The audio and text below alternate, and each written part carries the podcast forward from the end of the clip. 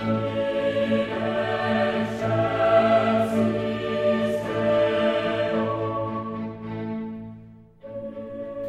difficile essere umili.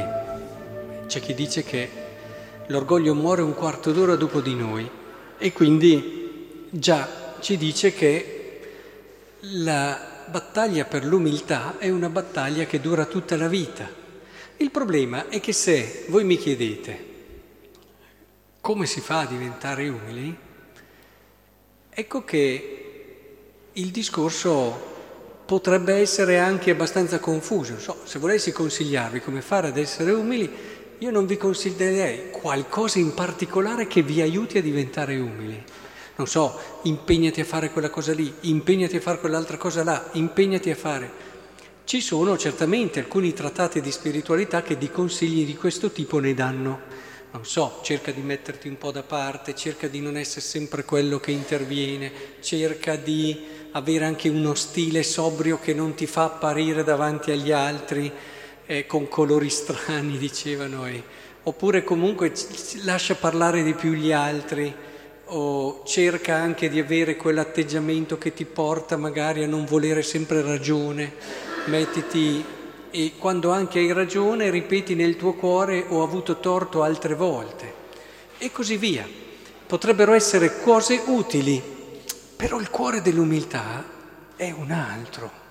Perché vedete, sapete cosa c'è dietro a questi consigli come rischio? Il fatto che ci siamo poi sempre noi. Io che mi sono messo da parte e alla fine sono stato bravo, guarda, ho lasciato parlare gli altri, io che sono riuscito, e quindi sono stato bravo, a dire una volta che ho avuto ragione che tante altre volte ho avuto torto, oppure io che ho fatto quell'altra cosa lì, sono, ho fatto una bella opera ma non l'ho detto a nessuno. E quindi alla fine non ho cercato la gloria degli altri, però se da una parte questo ci aiuta in un aspetto dell'umiltà che è il non voler apparire davanti agli altri, dentro di noi il rischio c'è di sentirci bravi perché siamo riusciti ad essere umili. E allora diventa un po' un problema. Per arrivare allora a diventare umili, il mio consiglio è questo. Ce lo ha dato Gesù nel Vangelo.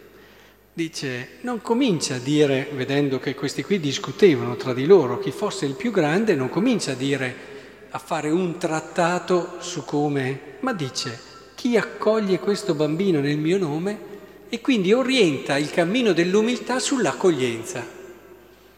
Attenzione, se noi riusciamo ad accogliere ad accogliere l'altro, ad accogliere quella che è la gioia dell'altro, la vita dell'altro. In questo caso era un bambino, ma rappresenta tutto quello che può essere l'altro, proprio anche perché semplice, piccolo, eh, indifeso. Eh.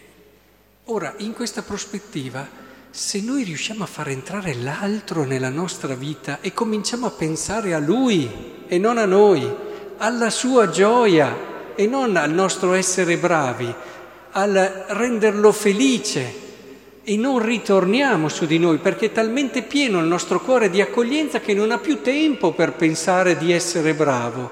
Non so se vi è capitato, qui abbiamo anche molti giovani, quando si è innamorati uno è perso, no? E, e si dimentica anche quelle che sono, perché c'è un altro o un'altra che è entrata nella mia vita in modo prorompente, tanto che non ho più lo spazio mentale per mettermi lì e a volte faccio anche dei danni in questo senso. Ora, il problema è questo qui. Quando l'altro davvero entra dentro di noi non c'è più tempo e non c'è più spazio per pensare a sé, perché siamo totalmente pieni di lui, della sua gioia, di come renderlo più felice, di cosa fare per aiutarlo e sostenerlo, per consolarlo e così via. Il segreto dell'umiltà è arrivare a non pensarci più a sé. Non arrivi neanche più a pensare che sei bravo perché sei umile se hai il cuore pieno dell'altro e allora sei umile. L'umiltà è una di quelle virtù che si ha nel momento in cui tu non pensi di averla. Perché nel momento in cui noi pensiamo di essere umili, eh, cade già, cade già eh, questa virtù. Quindi il segreto è proprio questo, cerchiamo nelle nostre giornate di far entrare sempre di più gli altri. Ad esempio, in una discussione, questo stile fa sì che io sono più contento se ha ragione l'altro alla fine e se per caso ho ragione io, vabbè, appunto ho avuto ragione altre volte, ma pensi già all'altro come fare e in quante altre occasioni ti è stato di aiuto. Ma possiamo anche estenderlo, ad esempio questo ci aiuta moltissimo, un altro ti viene, ti corregge, invece di giustificarti, mo lo ringrazi, ma grazie che mi hai aiutato a capire un mio difetto e un mio limite. E così tutto quel cammino e quel percorso che ci porta davvero a vivere a 360 gradi quello che è l'altro nella mia vita.